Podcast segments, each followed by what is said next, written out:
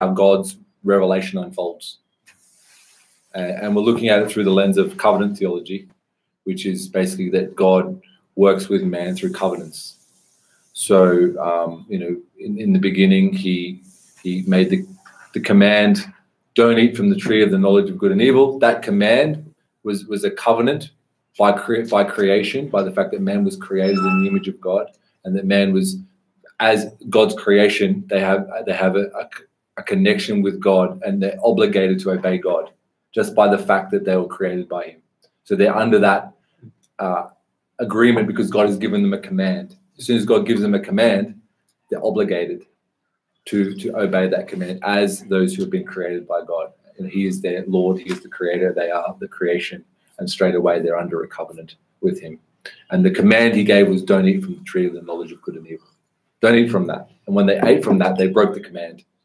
They broke the, the covenant, the agreement, the positive command that God gave.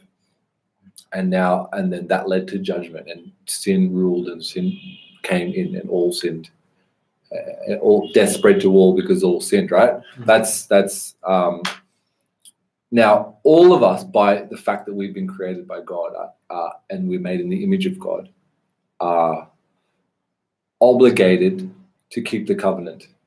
We're obligated to give God perfect obedience. We're obligated to do what we were created to do, which was reflect the image and glory of God. And I was talking to a Adesh today. It's interesting in Paul in Romans, he says, We've all fallen short of the glory of God, right? We've all sinned and fallen short of the glory of God. Now, every time I used to read that verse, I used to think it's weird that Paul says it that way. Why doesn't he say we've all fallen short of the law? Mm-hmm. He doesn't say that. He says we've all fallen short of the glory of God. And I think that what that means is is saying that we've all fallen short of the standard by which we're created. We're created in the image of God. We're created to glorify God, and we've failed to do that. Mm-hmm. That makes it not about law, but about our, we were created mm-hmm. to reflect God, and we all fail through sin. So that, that everyone is, is expected to meet that standard. The standard is with perfect obedience to God. That's what we're meant to do, right? And that's a that's an agreement just by the fact that we've been created. That's why I don't like to actually use the term covenant of works. I prefer the term covenant of creation. Mm. And uh, this is it. you know we have a covenant with God because we've been created in His image. So we've been talking about that basically, and that's a covenant of works or covenant of creation. And then there's the second covenant, which is the covenant of grace. Right? God makes a covenant, a, a promise to save through grace, not through our performance, not through our our law keeping or our fulfilling the mandate to reflect the, the image and the glory of God. Right? So we're, we're saved by God's grace, not by our own performance. And, and you can see this thread through all of Scripture. So what we've been doing is trying to trace that thread. So we looked at uh, Adam and Eve, and then we looked at, um, um, you know, we looked at the fall, and then we looked at God's promise, Genesis three fifteen, which is the key promise. Mm-hmm. If you want to understand Scripture, this is a very key promise. So let's just revisit it really quickly because every time we have new people, so we have to revisit a little bit. Uh, Adesh is getting it like 20 times. So, and he gets it in our training as well because we teach the same thing over and over again. He's going to know this really, really well.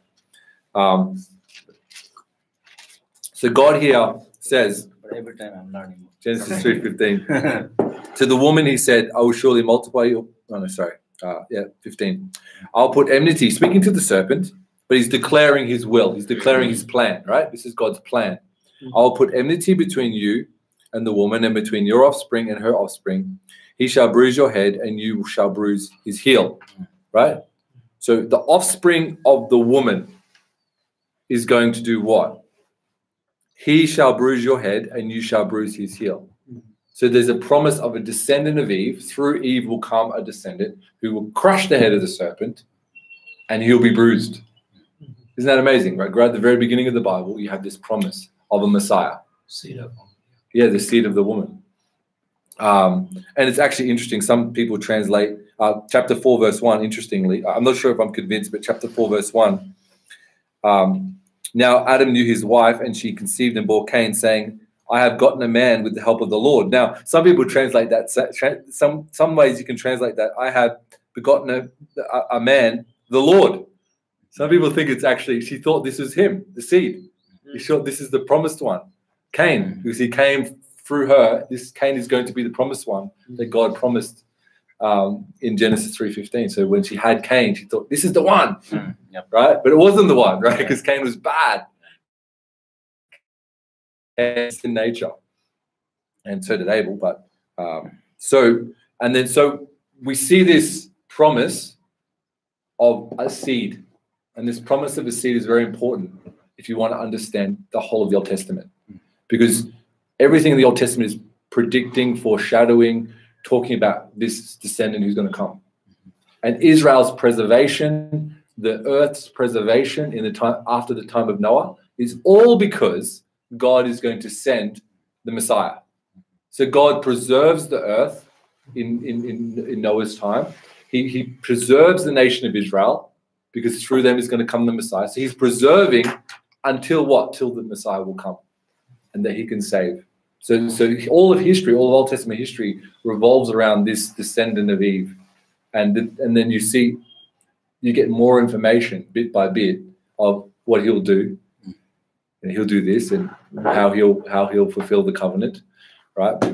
And so let's have a little bit of a look at um, at this because I want to show how how you see this in a couple of places uh, in the Old Testament.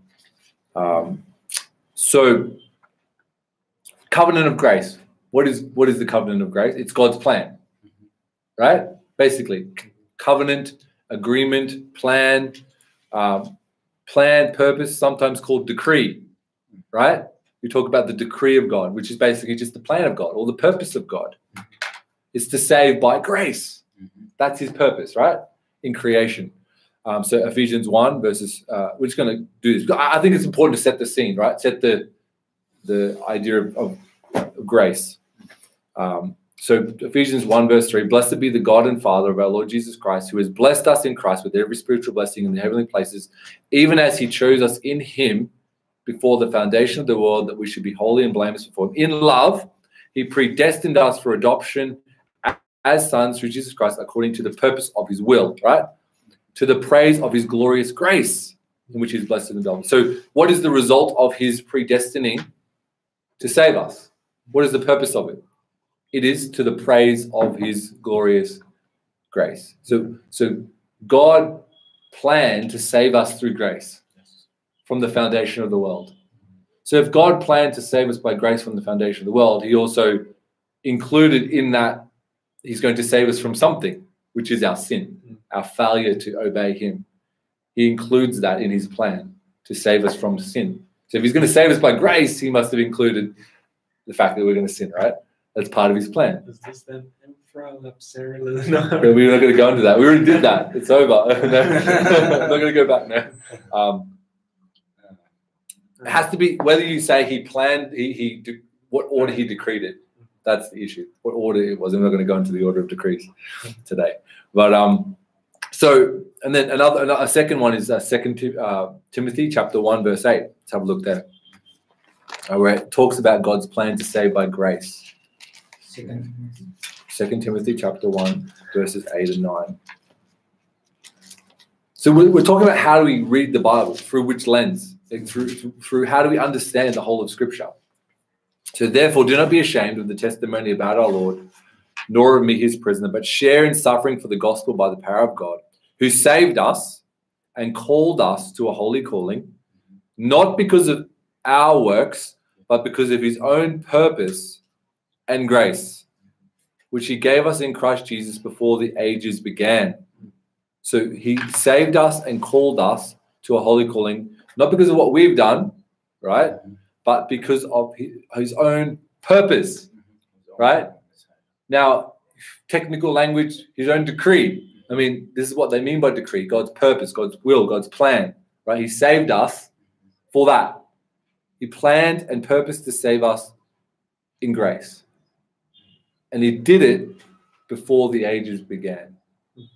Right? When did he make this plan? Before the ages began. So God has a covenant or God has a plan by which he is going to save us by grace. And God has saved is he's going to do it through Christ. But those saints and those believers before Christ, they're saved the same way we are. They're saved by grace, just as we are. And I want to show that, right, all the way through, um, through Scripture. So um, let's just have a look at, at Noah. So I want to have a look at Noah and show this in the life of Noah, right? There's other people like Enoch, um, Abel. Um, you can look at them as well. There are examples of them as well, and it's very interesting examples. But I want to look at uh, Noah today. Um, so, the, so the first time we get the mention of covenant in the Bible is in the time of Noah. We don't hear the word covenant until the time of Noah. Um, and God makes what I, what I want to argue here is a combined covenant with Noah. What I mean by that is it's covenant. It's a covenant of promise, but it also has stipulations connected to that, that speak point back to the covenant of works and creation. So so so one is one is based on promise. God is going to fulfill this no matter what. Mm-hmm. But the other blessing is connected with with performance, with works. Right. So he so let's have a look at it. Um, uh, Genesis chapter 6, verses 5 to 8. So let's just set the context. The Lord saw that the wickedness of man was great in the earth, that every intention and thoughts of his heart was only evil continually. And the Lord regretted that he had made man on earth, and it grieved him to his heart. So the Lord said, I will blot out man, whom I've created from the face of the land, man and animals and creepy things and the birds of the heavens, for I am sorry that I have made them. But Noah found favor in the eyes of the Lord. Noah found favor. Noah found grace. So man's heart, we, we're told here, that every intention of the thoughts of his heart was only evil continually. So why was Noah not like them? Why? Why was did Noah not have evil thoughts and intentions in his heart and evil continually? What makes Noah different? Is Noah righteous in the sense that he, he he's not part of you know this line of humanity? He has some other so there's something different about him? I don't think so. I think that the, the key language here is that he found grace mm-hmm. in the eyes of the Lord. God gave him grace. God revealed something to Noah that enabled him not to live like the rest of the, the people around him. Um, and God is allowing the whole world to, to go into corruption. God is allowing that, and, and all the sin is increasing and death is spreading to all. But Noah finds grace. Um, and grace comes first. This is important in the order. We say by grace through faith. It is the gift of God, right? What comes first? Grace. Grace, then faith, right? So Noah has faith. Uh, Noah uh, finds grace in the eyes of the Lord. And then we see in the next verse, uh, these are the generations of Noah. Noah was a righteous man, blameless in his generations. Noah walked with God. So what come first here? The fact that he was righteous and then God gave him grace, or he gave him grace first and then he was righteous. Right. I think if we just follow the, the text, mm-hmm. that grace comes first. So God's revealed himself to Noah in some way. And Noah, from that revelation of God, walked righteously and blamelessly and walked with the Lord. So this is God's revealing. God reveals his grace to us. God effectually calls us, as we talk about in Calvin, he effectually calls us. He effectually called Noah and revealed himself to Noah and, and separated him from the other people. And, and then Noah began to walk with the Lord. So God is giving grace. Um, and God destroys the earth with a flood, right? Um, Let's look at Hebrews 11, verse 7. Hebrews 11, verse 7. Faith comes after this. So grace, then faith, right?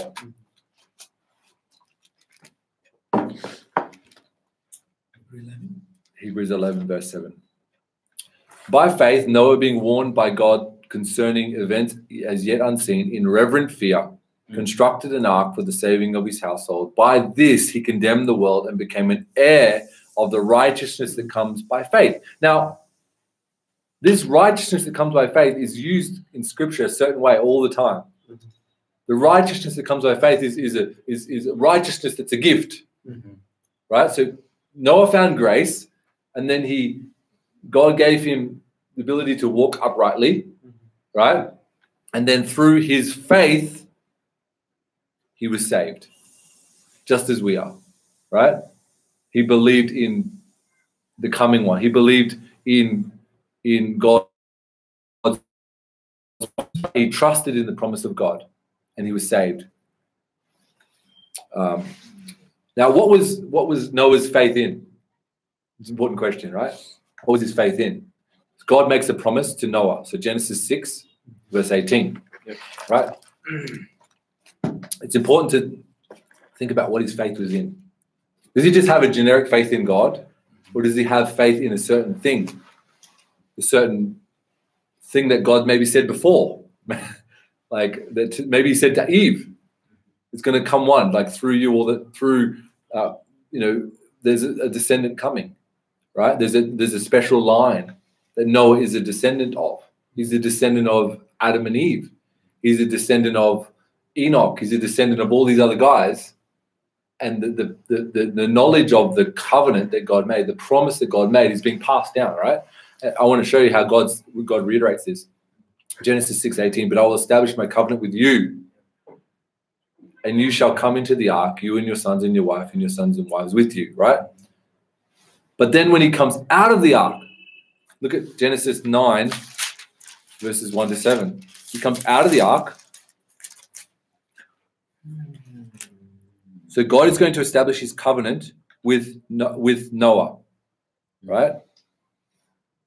And God blessed Noah and his sons and said to them, Be fruitful and multiply and fill the earth. What does that remind you of? Genesis. Yep. Right? The, the, the, the, the, the mandate that God gave to Adam and Eve Yes. fill the earth and subdue it, right? So this is their responsibility, right? This is part of the covenant of works that they failed to obey, right?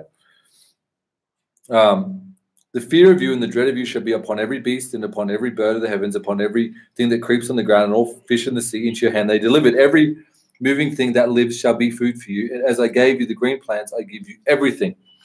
But you shall not eat the flesh with its life that's in its blood. So he's giving a command now, right? There's a requirement. Do not eat the flesh with its life, that is the blood, right? And for your life, lifeblood, I'll require reckoning from every beast, I'll require and from man.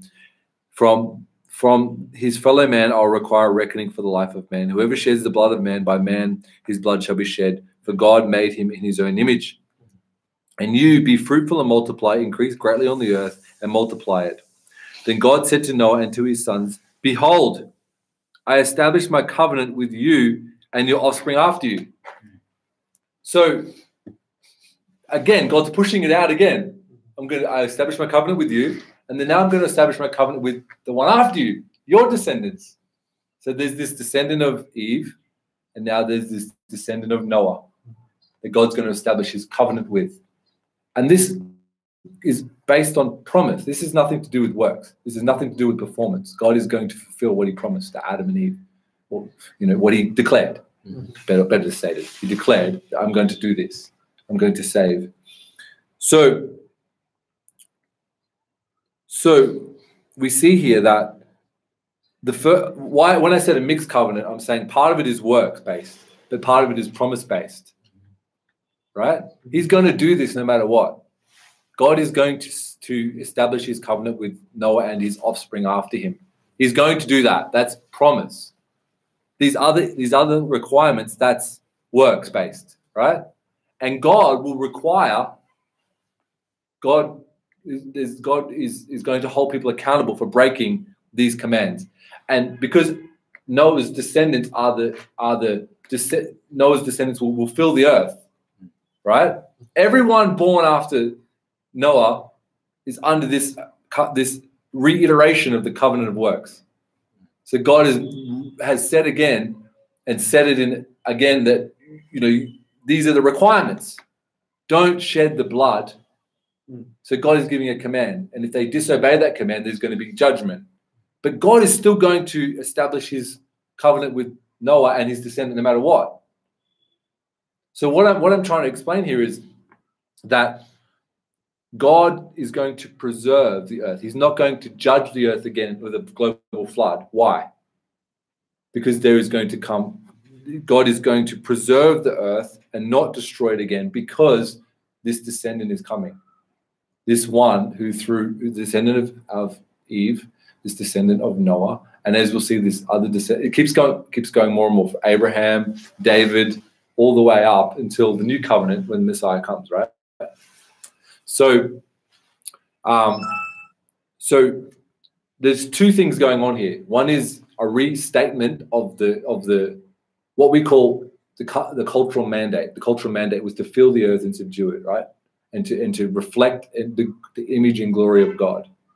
That's what God required of us in creation. He made us in His image. We were to to fill the earth and to to put His spread His image mm-hmm. throughout the earth, and we were to give Him perfect obedience right? But Adam and Eve failed, and then God re- restates it to, to Noah do this.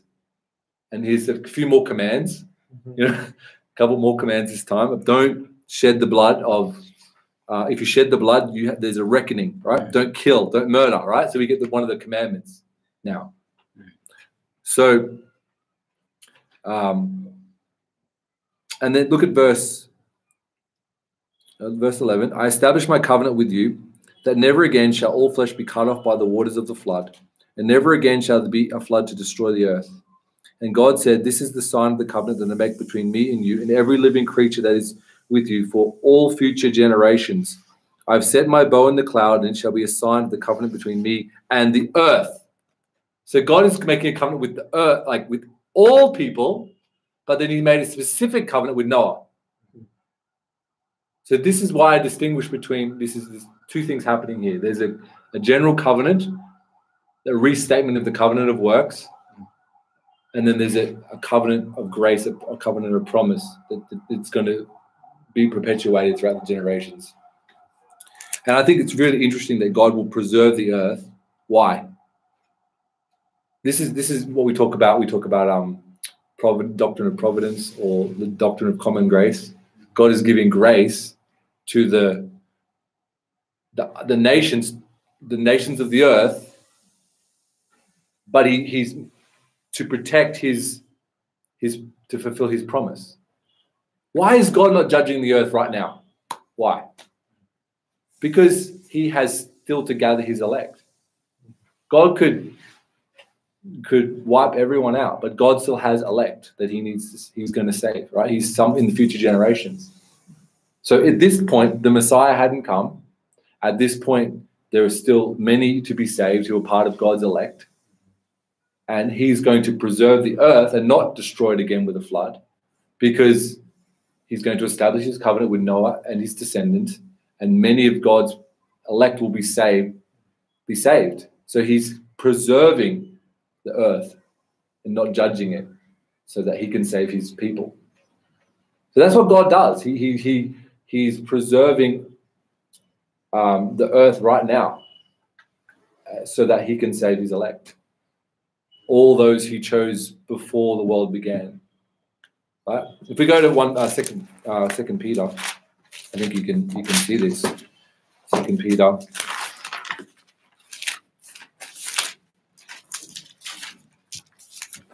We talked about this um, a little bit in our discussion of Calvinism, doctrines of grace, um, uh, chapter 3, verse 9. The Lord is not slow to fulfill his promises, some count slowness. Now, note the context here. It's Noah, right? Interesting context. Um, the Lord is not slow to fulfill his promise, as some count slowness, but is patient toward you, not wishing that any should perish, but that all should reach repentance. But the day of the Lord will come like a thief, and then the heavens will pass away with a roar, and the heavenly bodies will be burned up and dissolved, and the earth and all the works that are done on it will be exposed. Since all these things are thus to be dissolved, what sort of people ought you to be in lives of holiness and godliness, waiting and hastening the coming of the day of God, because of which the heavens will be set on fire and dissolved, and the heavenly bodies will melt as they burn? But according to his promise, we are waiting for a new heavens and a new earth in which righteousness dwells. Now, Verse 9 The Lord is not slow to fulfill his promises, some count slowness, but is patient toward you. Who are you here? Now, we discussed this a lot in our, uh, we just talked about the doctrines of grace, but the you here is the, is the same people as verse 8. Look at verse 8. But do not overlook this one fact, beloved, that the Lord, with the Lord, one day is a thousand years, and a thousand years is one day. Who are the beloved? The believers. So the Lord is patient toward who? You, believers. Right? He's patient towards us, not willing that any should perish. Any any he believes any of his people. And God is not sending his judgment because he doesn't want any of his elect to perish. So he is delaying judgment because he has to, he doesn't want his elect to perish. Those, both those who, who he wrote this epistle to, those who would come after them, including us, right? And those who still are to come in, his sheep. He's going to gather them, right? But he's preserving the earth until all of his elect are gathered, right? So God is preserving the earth and he will not flood it again and destroy it like, like in a global flood like he did in the days of Noah. But there will be, and then in earlier in this passage, he talks about, you know, uh, that God will judge by fire. Next time will be a fire judgment. So why, you know, so I think this is pretty strong that God gave grace to Noah. He preserved him. He made a covenant with him. And then he uses him to preserve the line of the Messiah. And then and then because of Noah, God makes a covenant with all of the earth to preserve it so that these two covenants are running parallel that God will not destroy the earth in a flood again because he's he's going to say his descendant has to come and through his descendant he's going to crush the head of the serpent and save his elect. So there's this god is giving common grace. God is giving grace to the, the unbeliever even for the sake of his his elect for the sake of the ones he's going to save um, so i think that you know and, and just to go back a little bit um, i want to show because we skipped over just a couple of places where you see God's salvation by grace before Noah, because I think I want to show it. So look, just look at Genesis 3:21. Um, so Adam and Eve sinned, right? They were naked, they were ashamed. But God made for Adam and uh, and his wife garments of skin Yep. and clothed them, right? Mm-hmm. So God, they were naked and God clothed them. Mm-hmm. What was that? That's grace, right? Mm-hmm. God is giving grace to Adam and Eve. He's clothing them. And I think that's a picture of the gospel, right? He covers them with the, the skin of another, the one that was offered, right? We all see these parables. We all agree with them, right? But what, what I'm trying to prove is it's grace every time. He's giving grace, grace, grace, grace, grace all the way through. God doesn't have to do this. He doesn't have to clothe their nakedness, right? And he clothes our nakedness. Mhm. We receive the imputed righteousness of Christ. We receive uh, uh, the garments of, of praise. We receive righteousness from him as a gift, right? He imputes the righteousness of Christ to us, and we have it. And and then when we stand before him, we stand with him before him with, with white garments because of the righteousness of Jesus. So this is in the very beginning of Genesis. What about Cain and Abel? Cain's offering. A lot, of, you know, a lot of times we talk about Cain's offering, uh, sorry, Abel's offering, and we say, we're trying to work out like what is it? Like, why did God accept uh, Abel's offering and not Cain's? I always wonder. Like, and there's a lot of debate about it. People say, you know, Abel gave the, the lamb. Um, or, you know, Abel's heart was better than Cain's.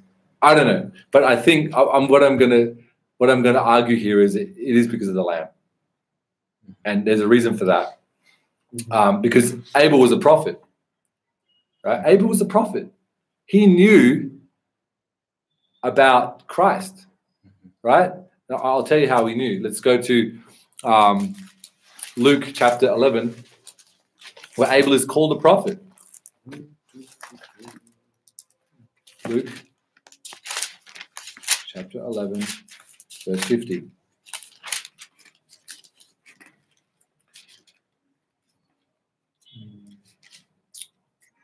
Okay, so uh, therefore, all, uh, start at verse 49.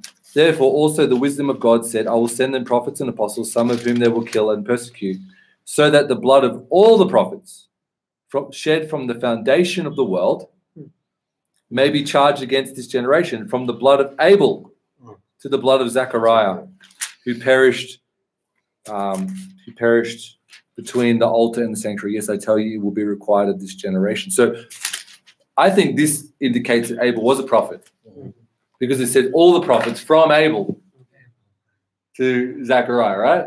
So he was a prophet. I was thinking only Abraham Mm. prophet. First, from Genesis. you know. Abel's a prophet as well. And This is new to me. yeah, and then go to Hebrews 11, verse 4. It, co- I think it confirms it. Hebrews 11, verse 4.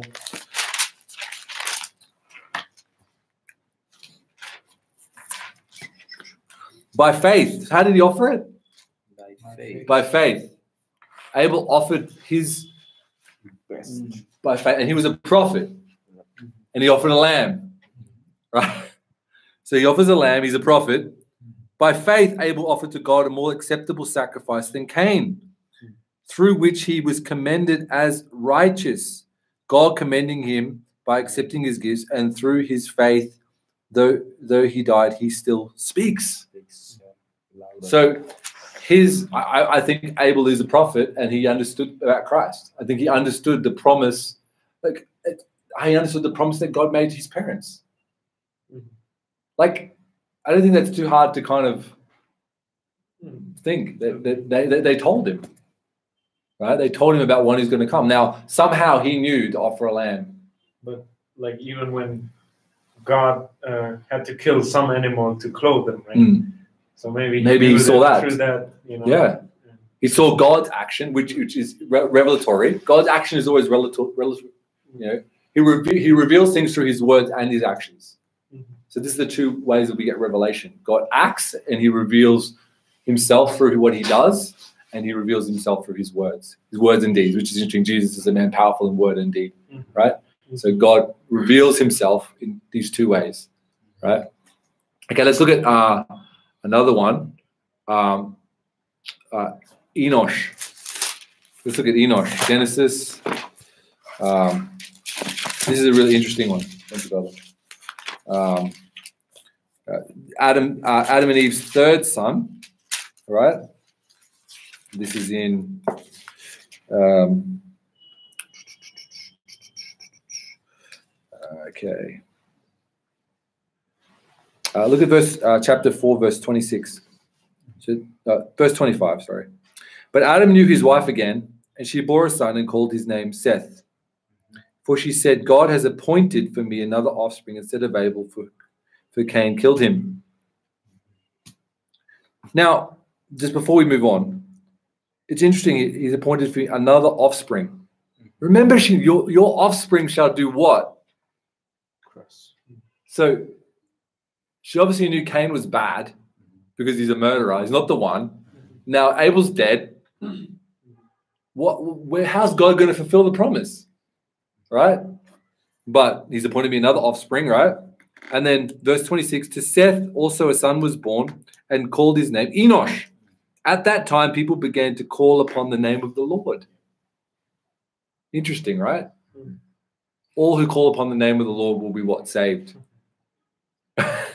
right? Like, so you know, we read in, uh, in Romans 10, right? All who call upon the name of the Lord will be saved. So they begin to call upon the name of the Lord. So it seems like they're calling upon the name of the Lord and they're being saved in this time. And and Abel was saved through his faith, right? Um, what about Enoch? He walked with God. Yep. Enoch is said to be saved by his faith as well, right? And he was taken up into heaven alive. Right? God took him. He was saved from death by faith. And so are we. That's interesting. So are we. So these are examples. Their faith is like ours. Like they believed, Abel believed in the lamb and offered it on his behalf. Right? Men begin to call upon the name of the Lord. Um, Enoch walked with God and and and and he was saved from death, which we will be. You know, if we walk with the Lord, and those who are alive at the Lord's coming, what will happen? They won't die. like it's there's similarities all through Scripture. I think um, I think uh, let's look at Hebrews 11, uh, Hebrews 11, verse 5. So what I'm trying to show is that they're saved the same way we were. It's not it's not different. It's not like one set of rules for people one time. It's all the same way. It's by grace. And, and God is revealing the Messiah to them. Um, I'm a bit slow, sorry, excuse me. Hebrews chapter 11, verse 5. Where am I? Here we go. Hebrews 11, uh, verses 5 and 6. By faith, Enoch was taken up so that he should not see death and was not found because God had taken him. Now, before he was taken, he was commended as having pleased God. And without faith, it is impossible to please him. For whoever would draw near to God must believe that he exists and that he rewards those who seek him. So without faith, it's impossible to please God. So Enoch had faith and he walked with God and he was saved by his faith, just the same way we are. Now, why did Enoch walk with God and those in his generation not? So it's just like if we're gonna start attributing it to their moral character, we have a problem. People are saved by their moral character. They're saved some other way than we are. Or the people in the Old Testament were saved by their righteousness or their own deed, their own deed. I think we're going to say that. No, no one's going to say that. They must be they're saved by their faith. But the fact that they had faith, um, you know, they also knew the promises of God. They knew this this plan of God that God was going to send an offspring, and they knew that they were part of the line from Adam. They knew that, and the, the, the stories were passed on. The, the, the, the promises were passed on, and some believed them, and some didn't. So, um, all those in the Old Testament are saved by grace through faith, just like we are. And I, and I think, you know, we don't know what knowledge they had, but I think you can see some indications here that they had some understanding that it was in the descendant of Eve, this this one who's going to come, and they didn't have all the details that we have, but they did have, they did believe in him, like we do. We believe in Jesus. We we um, we look back and we have more revelation of who he is. They look forward, but they had enough revelation to be saved by Christ, right? Um, and um, have a look, just go, if you're still in Hebrews, go to 11, um, verse 39. And all these, though commended through their faith, did not receive what was promised, since God has provided something better for us, that apart from us, they should not be made perfect. Now, what I get from this is that they're looking forward and we're looking back Mhm. and we are all united by faith. We're all united around the same one. We're all united to Christ by faith. They look forward, we look back, and we're all part of the church. We're all part of the the those registered in heaven, the church of the firstborn, right? Um, it, and they're all saved the same way. Go go to chapter twelve, Hebrews chapter twelve, verse twenty-two. But you have come to Mount Zion the city of the living God, the heavenly Jerusalem, to the innumerable angels in festal gathering, and to the assembly of the firstborn who are enrolled in heaven, and to God, the judge of all, and to the spirits of the righteous made perfect. Right? So, to the assembly, the word assembly just means church. Mm-hmm. The church of the firstborn who are enrolled in heaven. So, they're enrolled in heaven. Abel, uh, Enoch, they're all part of what? The assembly of the firstborn enrolled in heaven. So they're part of the church. And they're perfected. We're going to be perfected together. We're going to rule and reign together. They sowed and we reap. They they they through their example, we can walk. And, and so they're our spiritual fathers, right? Of the faith. So yeah, so I think they were saved the same way we are by promise. They're not saved by their works, but their faith, obviously, they had works of faith that proved their faith was genuine. But those who, the way you get in is through promise. You don't get in through works.